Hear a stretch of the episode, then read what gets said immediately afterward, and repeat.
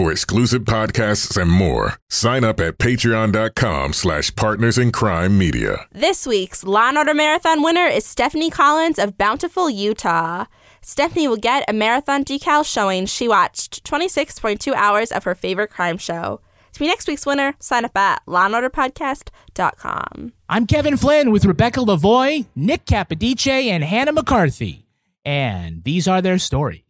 You think you know who did it, but you don't know who did it. Law and order, law and order, law and order. It's no ordinary police procedural, baby. It's the FNOG of police procedurals, baby. Law and order, law and order, law and order, law and order. These are their stories. These are their stories.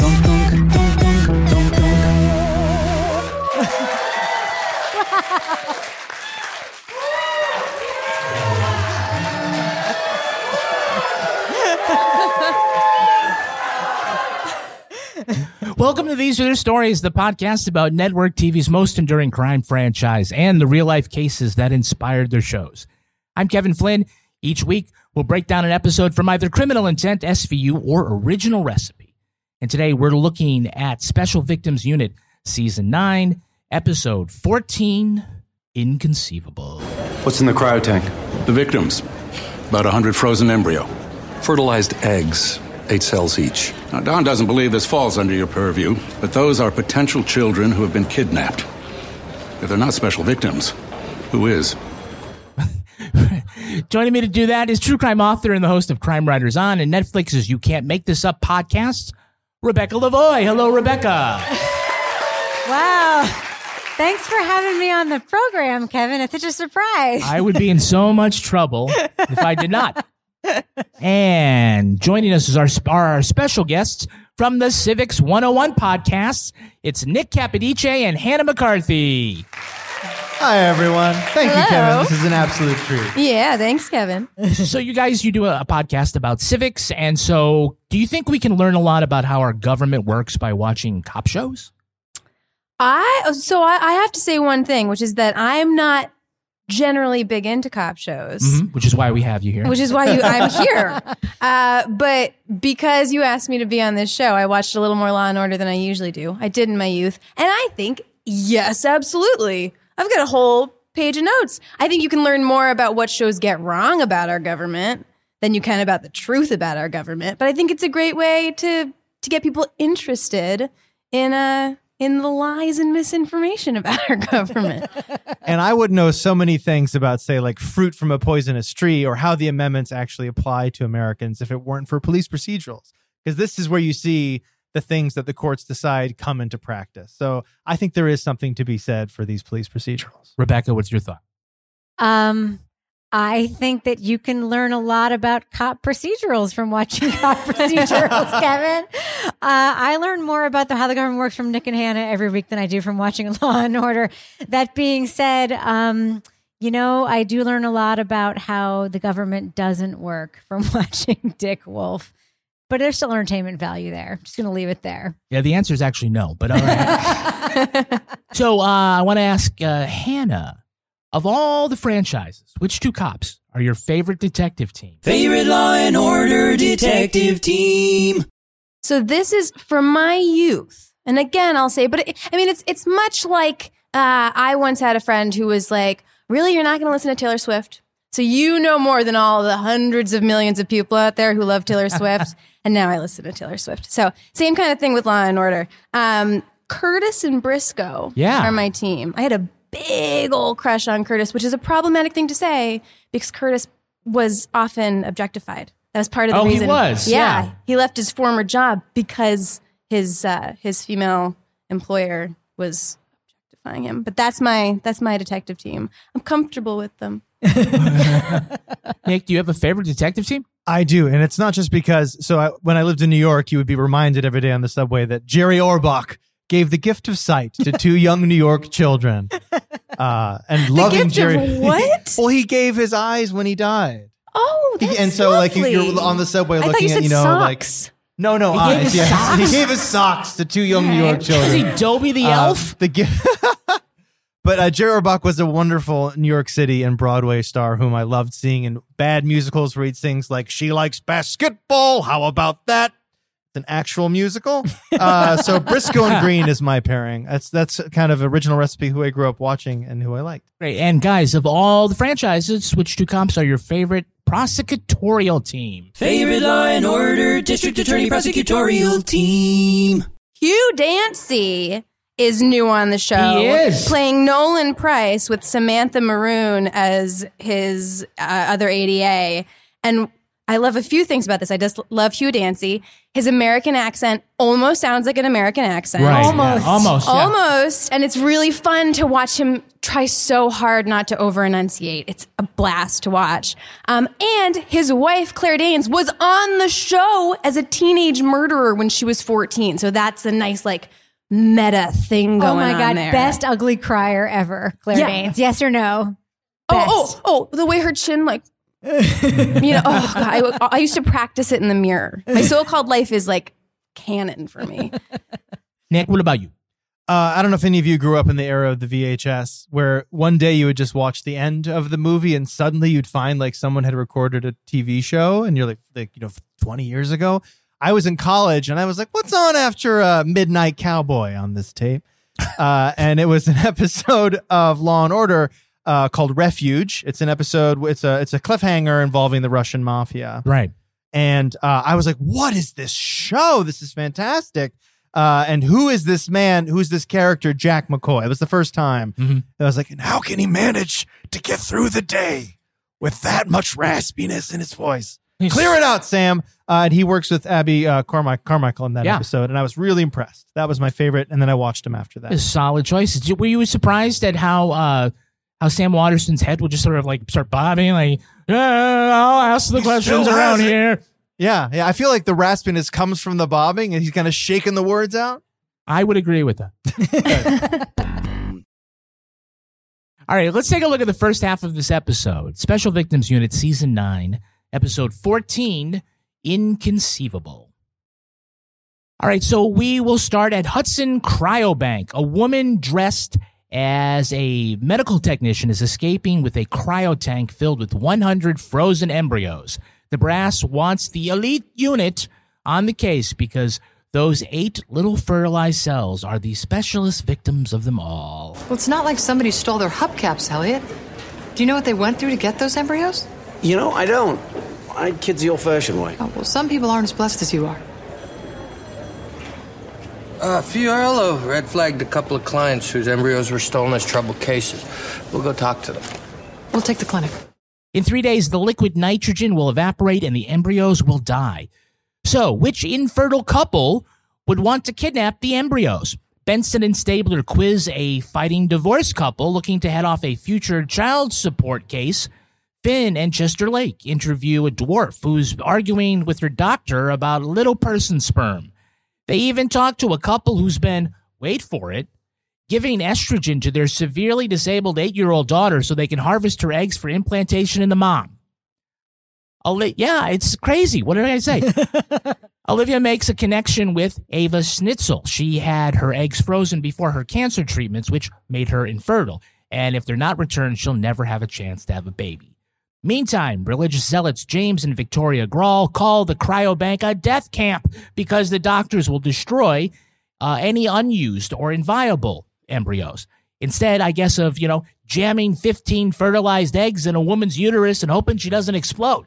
Reviewing the video, Munch says uh, Munch sees that the egg burglar disguised herself as a janitor the night before and waited for her chance to steal the tank the following morning. The actual janitor says that he, he was put up to it by Carol, the receptionist, who was put up to it by the Grawls, who stole the embryos to make a political point. With only 12 hours before the liquid nitrogen runs out, Liv and Elliot arrest the couple. So I feel like th- this is you could have Stefon from Saturday Night Live Yes. come on. and He'd be like, 100%. This episode has everything. this episode has everything: stolen embryos, paraplegic egg donors, dwarfs. Dan Cortese. so um, we do start at uh, this the cryo bank here. We start with the guy showing up, thinking that he is certainly going to make a lot of money on his gentleman's relish. You advertised in my alumni magazine for Ivy League sperm. Says it pays up to $50,000. That's for egg donors. What about the boys? A $100 per collection. That's a big pay gap. Sexist, really. Your procedure is much simpler and you perform it yourself. Well, since I'm here, I. uh, well, now we must acknowledge that this is the Hudson Cryobank, which is not connected to Hudson University, but that douchebag certainly is. We are Hudson, where the bad guys go to school. Man, it stung when he said he was uh, putting his communications degree to good use. That was a total dig at the communications degree. I went to a communications college, everybody. That was just like Dick Wolf was like, oh, you know who really sucks? Kids with communications majors at Ivy League University. People who wear sweater vests with an argyle pattern. I mean, really? Job interview. To a job interview? Well, that's the thing. This all starts with he's on the phone and he's he's bragging to somebody that he's going to a great job interview because God forbid anyone know he's trying to go, you know, donate sperm. It's a hand job But why do you have to let anyone know to begin with? There you go. That's good. He's just trying to account for his day somehow. like, yeah, someone has to know he's busy.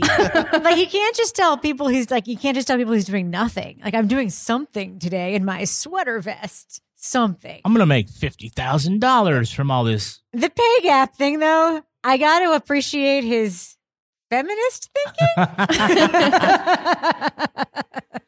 So, uh, but on the way out, this is the guy. He gets assaulted with the tank by by the woman escaping. the noise. The noise. It The makes, noise is incredible. The Foley employed All right. by this tech staff when he gets smacked in the face with this can. You ready? Do you have that tape? Yeah. Oh, Hey, I think they want you to.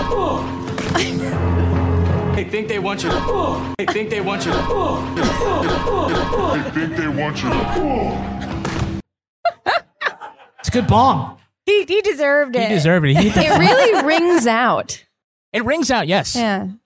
It's like yeah. I, I We're radio people. Like we appreciate that shit. Yeah, I know. That's like something that belongs on Prairie Home Companion. You know, the guy. In, uh, what did they use for that sound? for the clong. Yeah, for the clong. I Like- think they went to an actual cryobank. they waited for someone with a communications degree. They're basically Yeah, journalists. Let's put that so communications degree to work. the clong. okay, one person liked the joke. That's good.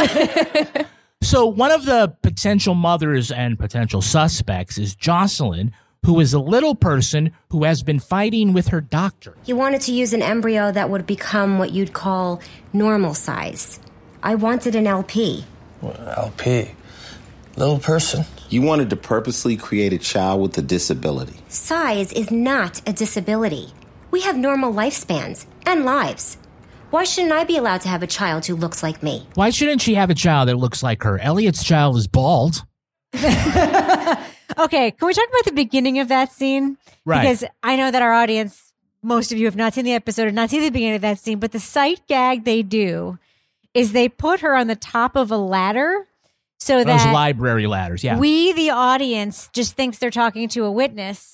And then she walks down the ladder progressively. So then, then we understand that the witness is actually a little person.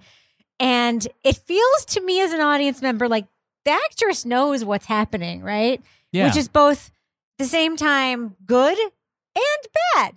Did you guys feel equally uncomfortable by this entire like like like staging of this scene? I did feel uncomfortable about it. And I spent a good chunk of my life as an actor. And depending on where you are in your career, you just do it. You just say yes. You're like, "God, I really need this role. Yeah, abs- that's perfect. That works out great for me. I get to do my message and I'll do whatever you do to like Right. whatever you tell me to do in order to get that across. Yeah. This Well, at the end, she's got that dig where she's like, I think you would have noticed if the suspect was four foot one. so I was like, that's, yeah. It's Well, not her. like they were trying to give her an opportunity to advocate for little people because sometimes Law and Order does this ham-fisted kind of thing where they're like, "Well, let's talk about the other side," and like, "Go ahead and tell us why the Proud Boys are more than just a club that and you join." Do you feel like like they're trying to like say you're not a you're not a punchline while making her a punchline?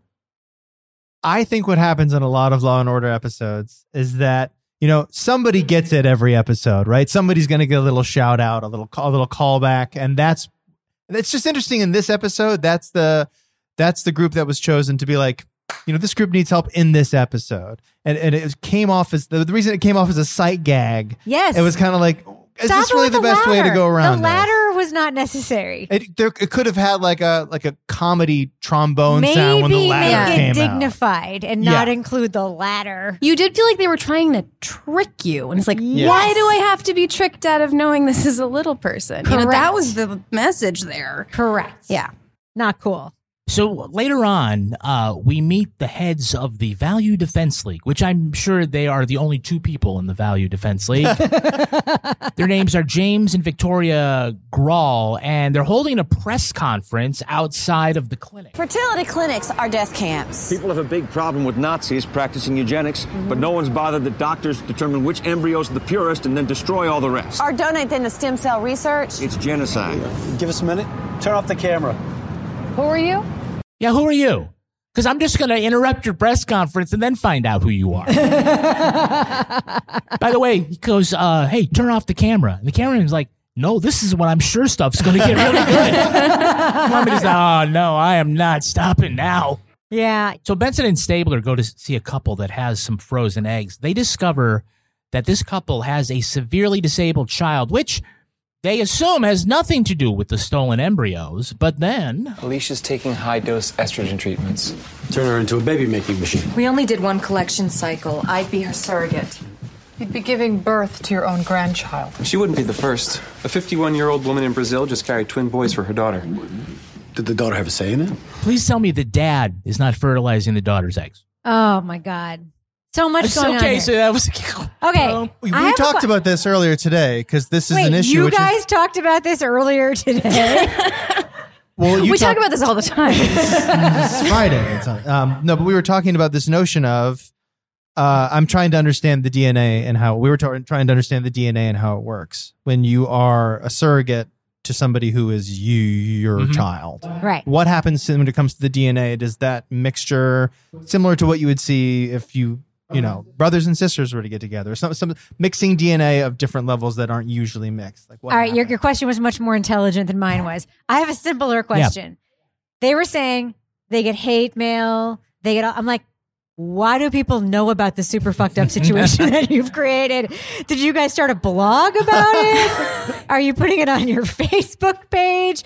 Because they did this super private, weird thing, which they say other people are doing. Who told people that they were doing this I thing? think it was because he said we're in medical journal. I found a lady online who asks outright. She's like, "My daughter's willing to donate her eggs," which is very different. Is the daughter eight? No, Like so it's a this very different situation. But this woman asks, "Can you remove from her egg?" My husband's chromosome from the original donation so that we can have a child with just my chromosome. The answer is you cannot do that. So it will be your grandchild no matter what you do. Oh, cool. Hey, Can we talk about the? Will Will we talk later about that actor who plays the dad? Yeah, actually, why don't we get to that? We have a couple of hey, it's that guys. Hey, it's that guy. Oh, look at those guys. Let's go around the, the the horn here before we get to him. We have a f- you've seen this face before, but can you tell me the name of the actor who's playing James Grail? Oh yeah, What's his name? that's Mark Moses. Yeah, Mark We believe Moses. that life begins at conception. Embryos are human beings. We wouldn't hurt a single one. Uh, five Law and Order Universe appearances. He's best known as Duck Phillips in Mad Men and the hapless Lieutenant Wolf in Platoon. He was also on Desperate Housewives as Paul Young, widower to uh, Mary Alice Young. In both the movies Deep Impact and Seeking a Friend for the End of the World, both times he played the TV anchorman who broke the news that the comet is about to strike the Earth, killing all of us. Fool me- Congratulations. Fool me once, Mark Moses. Shame on you. Fool me twice. Shame on me. Uh, we also have a Hey, It's That Girl. Hey, it's that girl. So, can you tell me the actress playing his wife, Victoria? Hannah, you know. Janine Turner, my friend. He sounded so sincere. It was. You know, it was the first kind word I'd heard all day. Uh, you will remember her for her Emmy and Golden Globe nominated performances as Maggie on Northern Exposure. I remember her for her dramatic work in the Restasis dry eye medication ad campaign. she was working with Ben Stein. It was some good work there, yeah. Uh, she And was apparently also Friday Night Lights. Friday Night yeah, Lights. Strong Medicine, Yeah. Friday Night Lights, Steel Magnolia. She has been romantically linked to several celebrities, including Troy Aikman, Mikhail Baryshnikov, Sylvester Stallone. What? And she has a daughter with Jerry Jones Jr., the son of Dallas Cowboys owner Jerry Jones. What? Oh uh, my Wow. He's an Holy interesting crow. individual. Sylvester Stallone. Yeah, that one I cannot believe. Is Parade the magazine Parade still made? This is a quick aside. Uh, Is it? I I, I think it was. At, I was at somebody's house and somebody's mother had the Parade magazine and it had Sylvester Stallone. It was like eighty seven, and it just said like it's Sly. and so Stallone was like, "This is what Parade magazine is all about." See what Still she doing could have it. turned down. Yeah. Uh, in 1983, she was engaged to Alec Baldwin, Wow. but she decided not to give it a shot.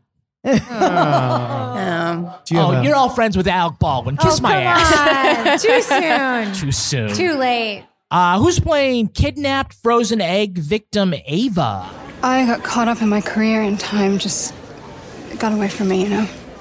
And I was in complete denial about my biological clock. And then I got cancer. a heart a heartthrob of mine. Like Really? no true because one of my favorite movies in my youth, and actually it was the same time when I lo- watched that episode on tape. Gabrielle Anwar. Uh, from the star of Things to Do in Denver When You're Dead. Yeah. Have any of you seen Things to Do in Denver When You're Dead?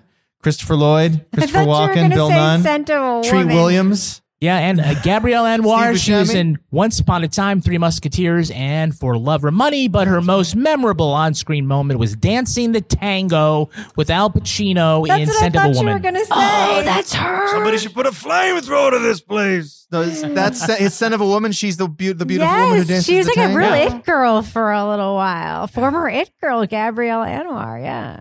Uh, she was also Fiona on Burn Notice, playing sidekick Oh, to yeah. actor Jeffrey Donovan, who is currently the Law and Order lead detective Frank Cosgrove. Well, look, can I just say one last thing, which Of is, course. uh, h- how is it America watched a movie and it was called Scent of a Woman, and we were all like, all right, I, Scent of a Woman. I was bugged about. I watched it in high school, and I was like, I don't think this is right.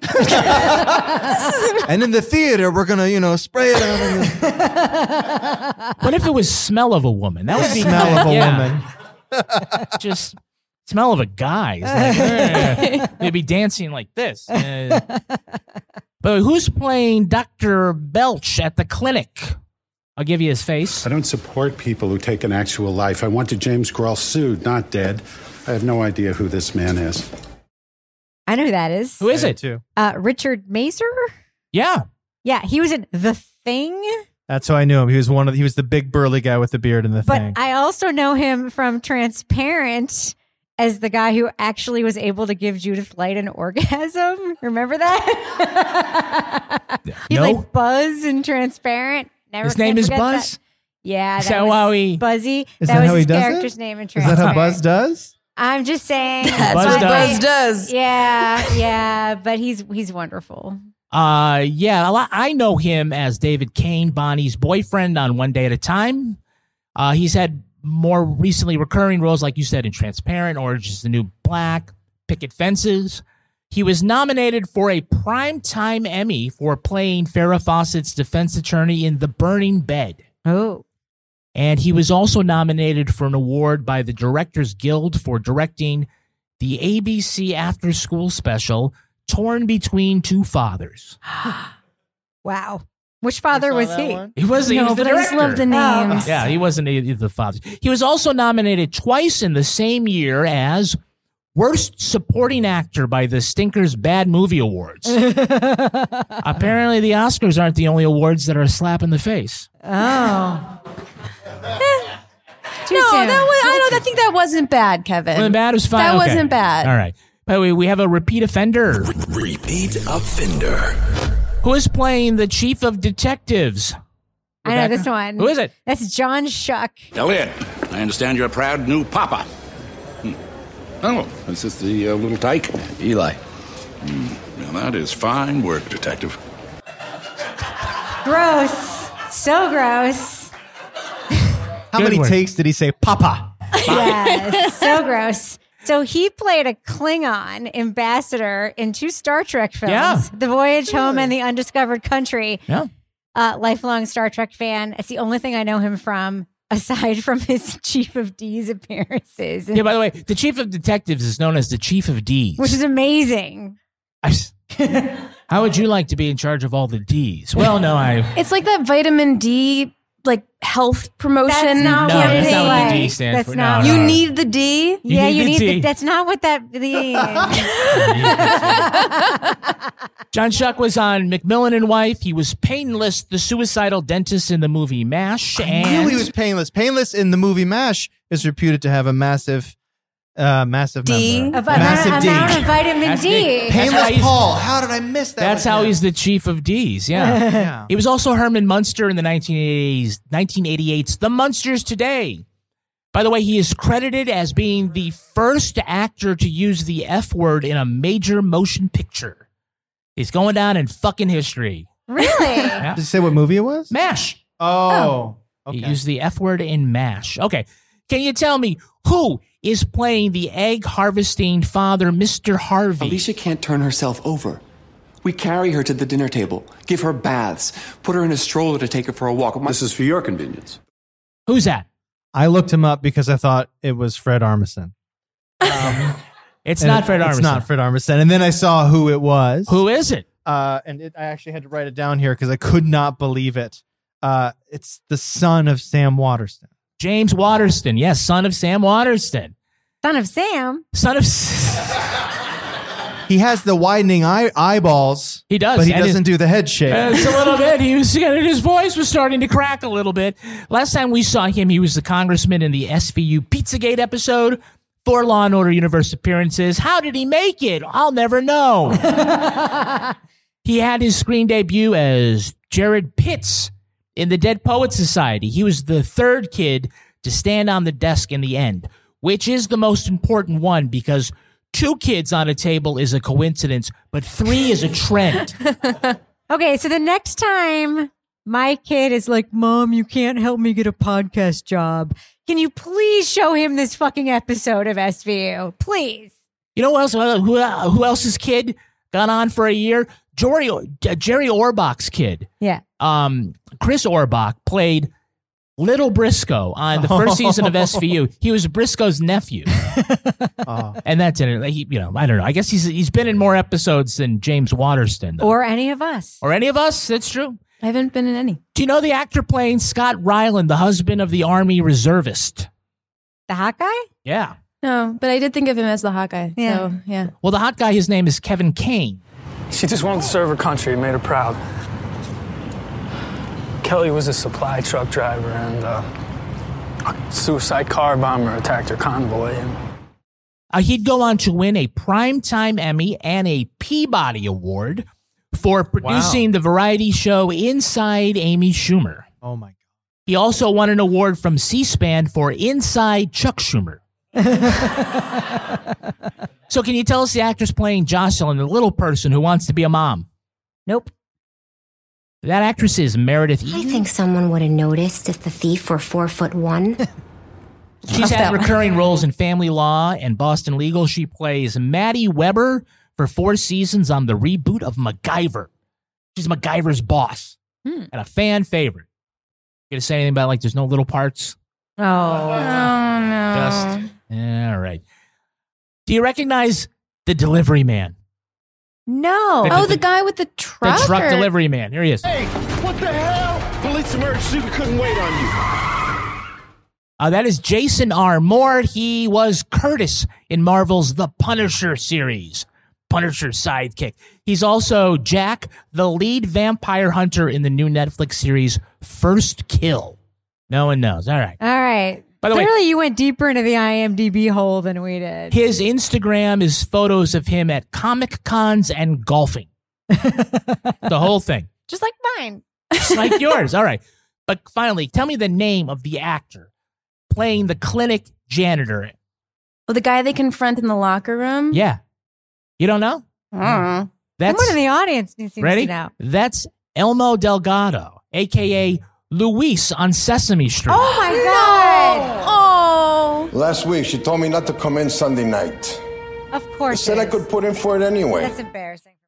How did you not know that? I yeah, no, now I'm ashamed, shame. Kevin. I'm- Humiliated. You're all humi- You're humiliated. You know what he does? He's the janitor at a cryoblank. Cryobank. he comes in with the mop. And he used to run Sesame Street. he goes into the rooms where the magazines are with the mop. How did you go from playing with Oscar the Grouch to cleaning up knuckle chowder?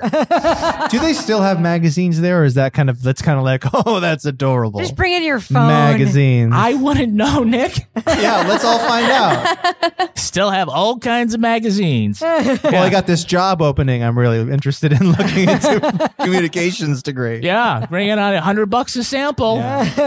But Man, I- only if you're Ivy League. Yeah, I'm not Ivy League. Poor Luis. He's like, hey, put your whole your warm hand in this felt sock. All right, so I think we have probably one of the best sight gags ever on uh, Law and Order. This is from Munch. We getting anywhere? Well, we had our sketch artist do a rendering. That's one of our victims. Should I put out an APB on him? Ah, Munch. This is this is the moment when I think of this as being one of my favorite episodes ever. it's because of this one thing. I wanted to say I loved something about that sight gag of uh, the the picture. So at the very the beginning of the episode, you learn that these embryos have eight cells, Mhm. and then he holds up the picture, and it's like somebody who works on the show is like, make eight little circles in there. It has eight exact circles in the middle. Somebody did their homework. It Some wasn't prop much. master's For once, the sketch artist got it right. Yes. Uh, he also has another great line. Which they're talking about a whole new group of suspects, like all these siblings that were sired by the the same father. This is what he calls them. I got one. 13, actually. Meet the masturbated race, the donuts. I didn't pick up on it the first view through, and the second one I was like, "Oh, masturbator race, get it now." Yes. Good. Uh, so as they're searching, Olivia uh, befriends Eva, who froze her remaining eggs before she had uh, some cancer treatment, and she has this discussion in a diner. Do you have kids? Uh, no. No. Don't you want them? Yes, I do. Very much. Then what are you waiting for? It's like every time someone talks about their biological clock, they zoom in over to Olivia's face like she's the kid who says he sees dead people in the sixth sense. I was I wrote down how many times did somebody mutter to themselves, "Man, I would have had a kid, but then I waited too long." Yeah. Time That is all- running out. It's this theme of just like the clock is just ticking and ticking. Urgency. It's Yeah. just Anvil's. Now, listen, I know you are not an SVU fan, Hannah. However, there are anvils raining down around Olivia Benson for years around children. Okay. This episode is like anvils pelting on Olivia for years Yeah. and years and years. So after declaring that he made his babies the old-fashioned way, good work, Papa. Uh, Elliot tries to be supportive as only he can be. You know you'd make a great mom. Oh my god, I'm not having this conversation. You're great with kids. Yeah, I know.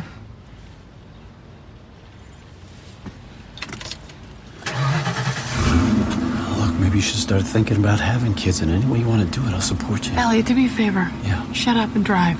By the way, should I just mention that the three of us work together? Can you imagine having this conversation at work? no. Could you please stop talking about my uterus? Did you have to put it up on the big wall, It's the big chart? No, it's it's, the like you should really start thinking about it. That's the like throw wine in your face comment. That's like You don't think I've been thinking about it? Also, it's work. It's work. also it's work. Yeah. They're literally, it's like they may as well be in the copy room. They're at work. Yeah. Can we go back to thinking about this eight-year-old who's having her eggs harvested? Exactly. Alicia. Don't don't take your eye off the ball, Liv. So once they learned that Carol, the receptionist, was the mole who let Victoria Grawl in to steal the tank, Benson and Stabler go to make an arrest, and they're giving a TV interview when it happens. I think what this theft highlights is the fact that that, that embryos are human beings and as such have constitutional rights. You want rights? How about your right to remain silent?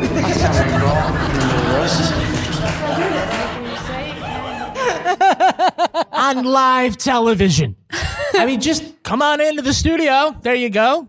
Like any minute, a cop could come up here and get you, Nick. That would be the best episode If of you the hired show that's somebody, that ever would- been made. By the way, how do they know where to find them? It's because they just like just came on the air. Yeah. Where they have like Google alerts on coming up next on What podunk TV channel were they on? You know, they could just walk on some sort of OAN network, and bust through the door. Does And Law and Order ever have the a psychic? Do they ever have a No. cop psychic? Maybe she's behind the scenes. I think Martin, I think Martin Short came on as a psychic. Like, you know, a funny psychic and one- He did. That was a great episode, by the way. Another one of my favorites. another one of your fa- okay. We'll be back next Thursday, folks. More of that. By the way, how impatient are they? It's not a telethon. They'll be off the air in 10 minutes. Get It's them a- then. It's like a four minute hit. I think it's kind of like, hey, come on. I got to I dare you. I dare you. Come on, let's do it. Pull them right up. Pull them out of there. Jamie Stelter won't mind. New York won. That's what's happening right now. Is the SVU better or faster at getting crimes like brought to court than like the non SVU? Because why else? Well, then why would the uh, you know the the king of the D not just have it taken care of in the regular precinct? Like why take it to the SVU? Are they known He to be faster? if this isn't a special victim, then who is? And I'm like, nobody or everybody. But why not take it to the regular old unit? Exactly. What, the embryo unit? No, no. I mean, as special victims, very, to very Nick- are small they unit? faster? they only have eight cells downtown. That's to keep those people for those crimes. Embryo, oh, very good. Eight cells. I now let's take a look at the second half of this episode. With the clock ticking, Benson and Stabler grill James and Victoria Grawl on where they stashed those embryos. Time is running out here, James. Now, you may not believe in science, but it is very real here. So does what's being done to them. There's only a small fraction that will be implanted, the rest will be destroyed. The ones you took won't be viable in a few hours. Drastic measures needed to be taken. I had to get people's attention. Tell us where they are, and we will give you a full press conference. The Grawls say the embryos are safe because they've overnight shipped them to the cryobank. But just like most Amazon Prime deliveries, it's been delayed. The squad chases down the delivery truck and rushes the package to the clinic, but it's too late. The refrigerant has evaporated and the eggs and embryos are no longer viable. The Grawls are facing assault and grand larceny charges, but they want to be charged with murder for letting the embryos perish. James Grawl does the most dangerous thing possible. He holds a press conference on the steps of the courthouse. That's when he's killed by an unknown shooter who flees the scene, like usual. In the raw news footage, they spot the shooter talking briefly to Victoria Grawl. Carol, the receptionist, recognized the man as the husband of Kelly Ryland, an Army reservist who had her eggs frozen before shipping off to Iraq. At Scott Ryland's apartment, Elliot and Olivia find the murder weapon and a note that he's heading to LaGuardia for a 245 flight. That's when they learn he's not fleeing, he's waiting for the arrival of a plane carrying his wife's body home from Iraq. He said she'd frozen eggs so that they could still have a baby if she were killed in action, and now he's lost them both. Okay, so Victoria explains to Finn and Lake that bringing attention to their cause in the uh, the Christian way about these embryos. People need to be told that there are organizations out there that will arrange for the adoption of unwanted embryos. That's great, especially for all those gay and lesbian couples in the market. They are only put in suitable homes. Straight, Christian, and white. We're not racist. There are Christians of all colors. Nobody's adopting embryos, Victoria. they would like to really adopt these embryos. Why do I get the feeling the Grawls care much more about children before they're born than not so much after they are? Um, next question, Kevin. oh, like, mm, I know what you're getting at. Yeah. It's like Herschel Walker. No abortions with the exception of me. yeah. Yeah. I think you've answered your own question. I answered my own friend. question. All right. so their plan to return the uh, the Lindbergh zygote by FedEx truck. Uh, they FedEx it to they FedEx the tank to the cryobank, but the delivery is late. So they chase this one delivery truck all over Manhattan and break in to find the packages, and they're just throwing packages everywhere. Should have made a prompter delivery. Come on, it's got to be a big container. Right size, wrong address. There's a section going to Park Avenue. No. Hudson Cryobank, here it is. That's it. All those fucking boxes said fragile on 'em. Everyone, bling, bling, bling. Is this why my kale is wilted with the blue apron? Because, right? What was the brand on the side of that truck? It was not FedEx. It was some other side. It was, it was Hudson University delivery. uh, did you notice there was a padlock on the back Yeah. of the delivery that they had to cut? Why? That's why the driver's late. Everybody's going to take the key out and, you know, oh, I got to find the right one. And why do they got to break in the back? Why can't they just go in that big open door on the side of the van? It's like when they're driving around, they're like hobos on a freight train and they just, damn, the whole world go by. I was surprised at the rapidity with which the bolt cutters came out. Just Yeah. kind of like they, like Bugs Bunny had them behind his back. It just can pop a lock on a van. I love that Munch was able to track like drivers on the 23rd floor. He just scanned a scanner package here and there and there. I'm like, well, then why can't you figure out where the fucking truck is? yeah, why is there even a he's chase happening right now? It was pretty remarkable.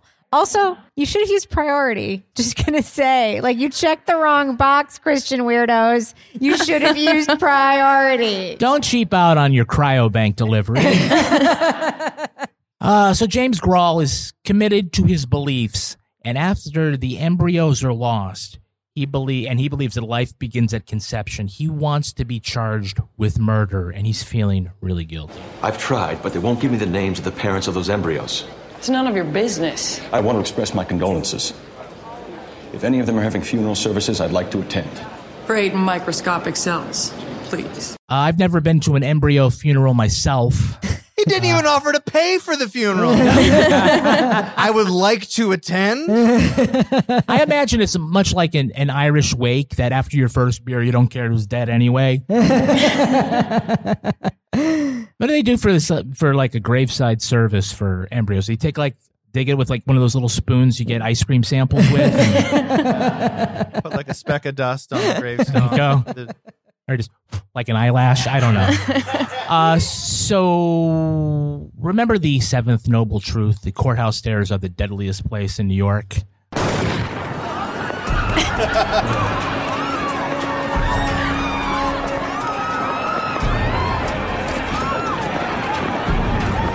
you shoot See the shooter? By the way, we've seen he's given three interviews and he's never got to finish one of them. Also, Olivia wore a hoodie to court. What's up with that? I know the gray hoodie under. I mean, it looks maybe like it's a cashmere hoodie or something, but outerwear is something that not only I noticed, Kevin. yeah, no, I noticed that for sure. it was like she just kind of given up, like screw it. Couldn't find the embryos. Just, I don't care anymore. We're talking about going to funerals for Yeah. cells now. You wear black to an embryo funeral? I, I assume so. So towards the end, Liv opens up about, you know, what's been eating her this whole time. Elliot, a few months ago, I looked into adoption. That's great. They turned me down. What are you talking about? Well, I'm single. I don't have an extended family support system. I work all hours. They didn't see me as prime parent material. They're wrong. They may not be wrong. By the way, all the things she listed, none of those things changed, and yet she was able to get Noah from a dead drug dealer. I would like to say all of those things are also true for Elliot Stabler, yet he has 11 teen fucking children. Yeah. That is sexist as hell. Just gonna say it. Well, he does get him the old fashioned way, Rebecca. Ah, true, true. So Carol identifies the shooter as Scott Ryland. He's the husband of a soldier who froze her eggs before shipping out. And so they bust into his home looking for clues. Liv? Nine millimeter Browning. That fit as our murder weapon Good thing to know he doesn't have it on him. because he knew he couldn't get it on the plane. LaGuardia, 245. When you take a trip, is that all the information you write down? Logan, seven thirty. Okay, I I no enjoy, terminal, no airline. I enjoy the very police scientific way of picking up a gun with a pencil and picking up a pad with your fingers. That's how I plan to do all. Smells like it's been shot recently. Yeah. Can I ask, is Benson always that appalled? The, the entire episode, she was like, the whole time. Is, is she Yes. just always okay? So it's not just the child thing. It's always appalling. It's Benson face. Benson face. Resting Benson face. Yeah. Yes. So they figured out the actual reason the murder suspect was going to the airport was because he was not fleeing. His wife was killed in action. And he explains why he chose to kill Grawl for destroying his wife's eggs. That's why she had her eggs frozen. In case something like this happened, we could still have a child. That way I always have a part of her. And Olivia's like, I'll take that dick now. There's a guy to have uh, Yes. surrogacy with. He seems, but I need to point something out. Yeah, His wife's eggs were frozen. right. That container had frozen embryos in it.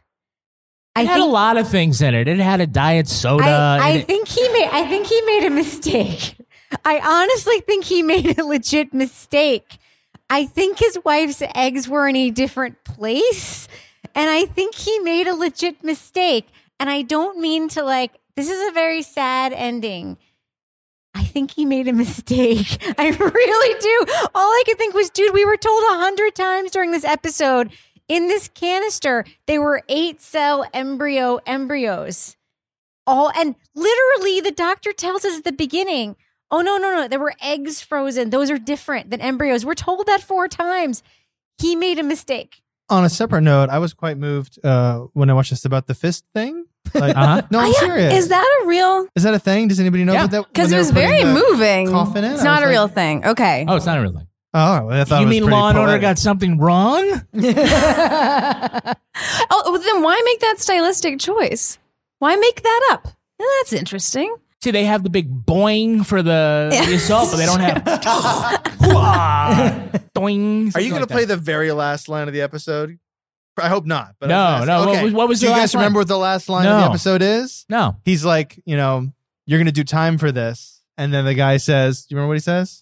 Be Like, who cares? My time's my already time up. run out already. My time ran out already, and she's like out there like one last anvil.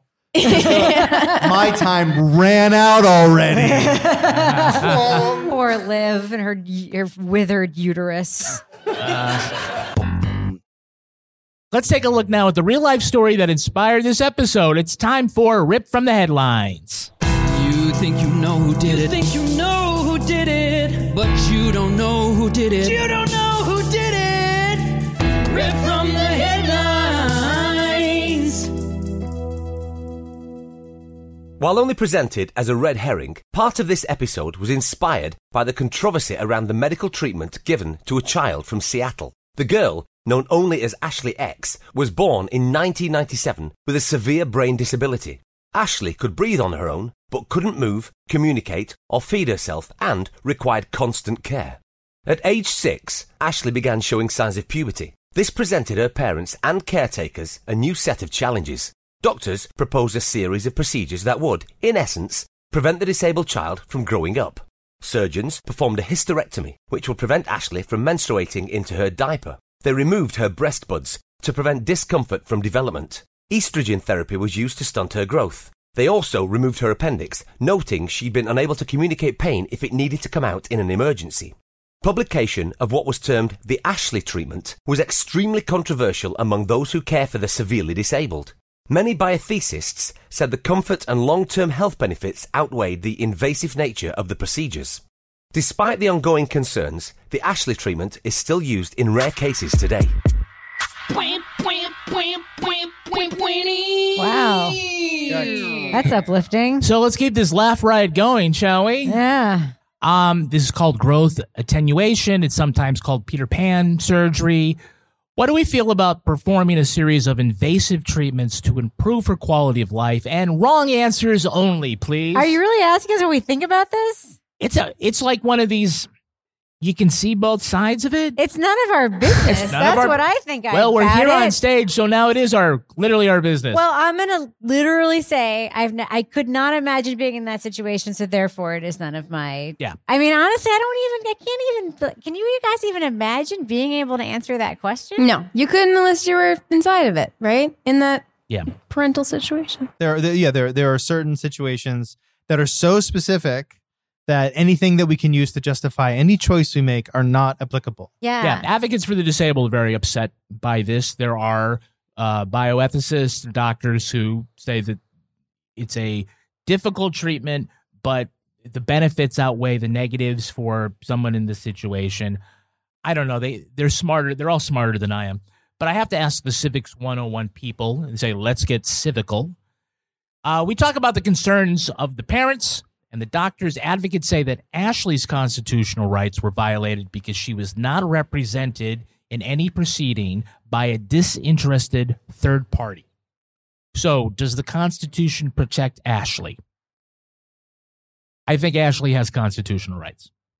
Ashley, Ashley has cons. Is that all you're asking? Whether or not this human being has constitutional rights, or whether that particular point leveraged against them is accurate? Well, I'm not a lawyer, but I have seen them on television. Mhm, And I would mhm. say that probably her her 14th Amendment rights, you make an argument that they may have been violated. Uh, you know, because in Washington, the state law is that you have to get a court order before performing an involuntary sterilization on a minor or a disabled person. Obviously, the parents want something, but you can make an argument, as they kind of did in the TV show, this is for your convenience. You're going to, you know, uh, this isn't for her convenience. Others say, you know, without it, this is very painful for her. And this is this is one of the only ways to give relief. Neither of those, those sides are representing Ashley in a disinterested way, you know, like a guardian ad litem kind of situation. So I'm wondering really about her rights here. Do we think that she deserves um, more aggressive legal representation? I don't think it changes perhaps the outcome, but should that be a consideration for future people? In I think it would be on the state to assign her some sort of representative who would then probably do exactly what her parents did, which is go to doctors who know, be- uh, be- the- the- ostensibly the people who can assess quality of life, right? Because what the what is that? How do you really assess that one way or another? Um, and then that person would make the decision based on the medical advice of a doctor. I would think. This is so similar to something that is far more common. This this this specific test case is extremely on the fringe. It's unlike it's probably one of a kind, right? Every day in the United States, people are wrestling with the idea of sh- you know, should we end this person's life? We should do a quality of life assessment. And everybody in, in every single case, it's like, I don't know. Is this what the person would want? I don't know. And there, you know, there's all these stories of people who are fighting with family members. I'm more concerned about the people who said, I know. Yeah. okay, I that's definitely fair. know, you know? Yeah, but the thing is, like, if I, you know, if it was my dad, I would be the one who'd be like, I know, and I think I would. But you don't know because that person can't give their consent because they're Yeah. unable to because they're sick or they're dying. Um, you know, that's really hard, and each each test case is is so personal, individual that I don't, I have no idea. And that's why the Constitution like is useful and useless at the same time because they don't like write a thing for that, right? Well, you know, what does the Fourteenth Amendment say about you know equal protection? Equal protection under the law, and yes, equal protection under the law for all, and it involves the states too in trying to figure out, you know. Anyways, uh, I don't know how the Fourteenth Amendment applies. You said this was like a situation. once of a one one of a kind case. It's not. In the years since, there've been over hundred procedures like that for similar cases. Um, today, Ashley is 25 years old, and Ashley's parents maintain a blog. She's called. She was. Uh, I think she. They dubbed the term "pillow angel" for a Oh, child. Very. God. s- I don't like that. I don't, don't like, like any that? branding around this kind of bullshit. Oh, That's yeah. just my personal. Okay. Yeah. Uh, the the blog hasn't been updated since 2018, but Ashley was holding steady at 65 pounds and 53 inches, same as when she had the surgery. Uh, her severe scoliosis has been stable for the past 15 years, which really shocked the specialists. They thought that was just going to get worse. And after 18 years, they finally got a diagnosis to her condition. It was uh, they decoded the genome and they found an issue with GRIN1. It relate it relates to brain development. So a mystery solved for them. I will say, if you are going to research this case and you Google Ashley X, these are not the photos you're going to see. I will say that the Ashley that I saw, her breast buds were just fine. Uh, that is going to do it for us. We want to thank our guests, Hannah McCarthy and Nick Capodice. Thank you. Hannah, where can our listeners follow you online? Well, you can follow me at at Hannah McCarthy NHPR, but don't follow Civics 101 at Civics 101 Pod because I'm a terrible tweeter unless it's for my job. Nick Capodice, where can our listeners follow you? Uh, you can follow me at, at Civics 101 Pod. And I think I'm, uh, I think, you know, I, I was riding that train out this morning on Twitter and I'm looking at Mastodon. Yeah. So, I mean, I'm not at the level I can give my Mastodon handle on from a stage. What but, is? uh, oh wait, no. You, it's, I think it's said- at Capodice dot Listen. newsy dot social. That's not a thing yet. It's not a thing as the time of publishing this podcast. Nick is follow us. convinced. He's convinced, convinced. because he he believes that he is always at the beginning of every important trend. What I was into list out the- vaping way before anybody else was doing that. Talking like 2005.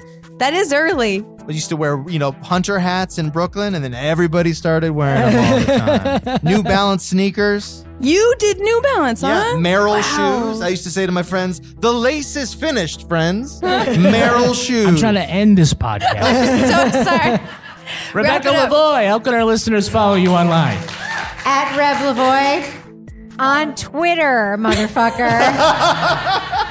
And you can follow me at Real Elon Musk. You can also tweet to us at Law and Order Pod or follow us on Instagram at These Are Their Stories Podcast. Our newsreader was cartoon Cy Frater. Our theme music was composed and performed by Uncanny Valleys. Content assistance from Travis Roy. Lily Flynn handles promotions. To get ad-free episodes of These Are Their Stories a week early, sign up for Stitcher Premium. All clips in this podcast were used in compliance with the U.S. Copyrights Act fair use exemption for criticism and commentary. Go to lawandorderpodcast.com and sign up for our newsletter to be our next Law and Order Marathon winner. These Are Their Stories was recorded in front of a live audience at the Bank of New Hampshire stage in Concord, New Hampshire, and is a production of Partners in Crime Media.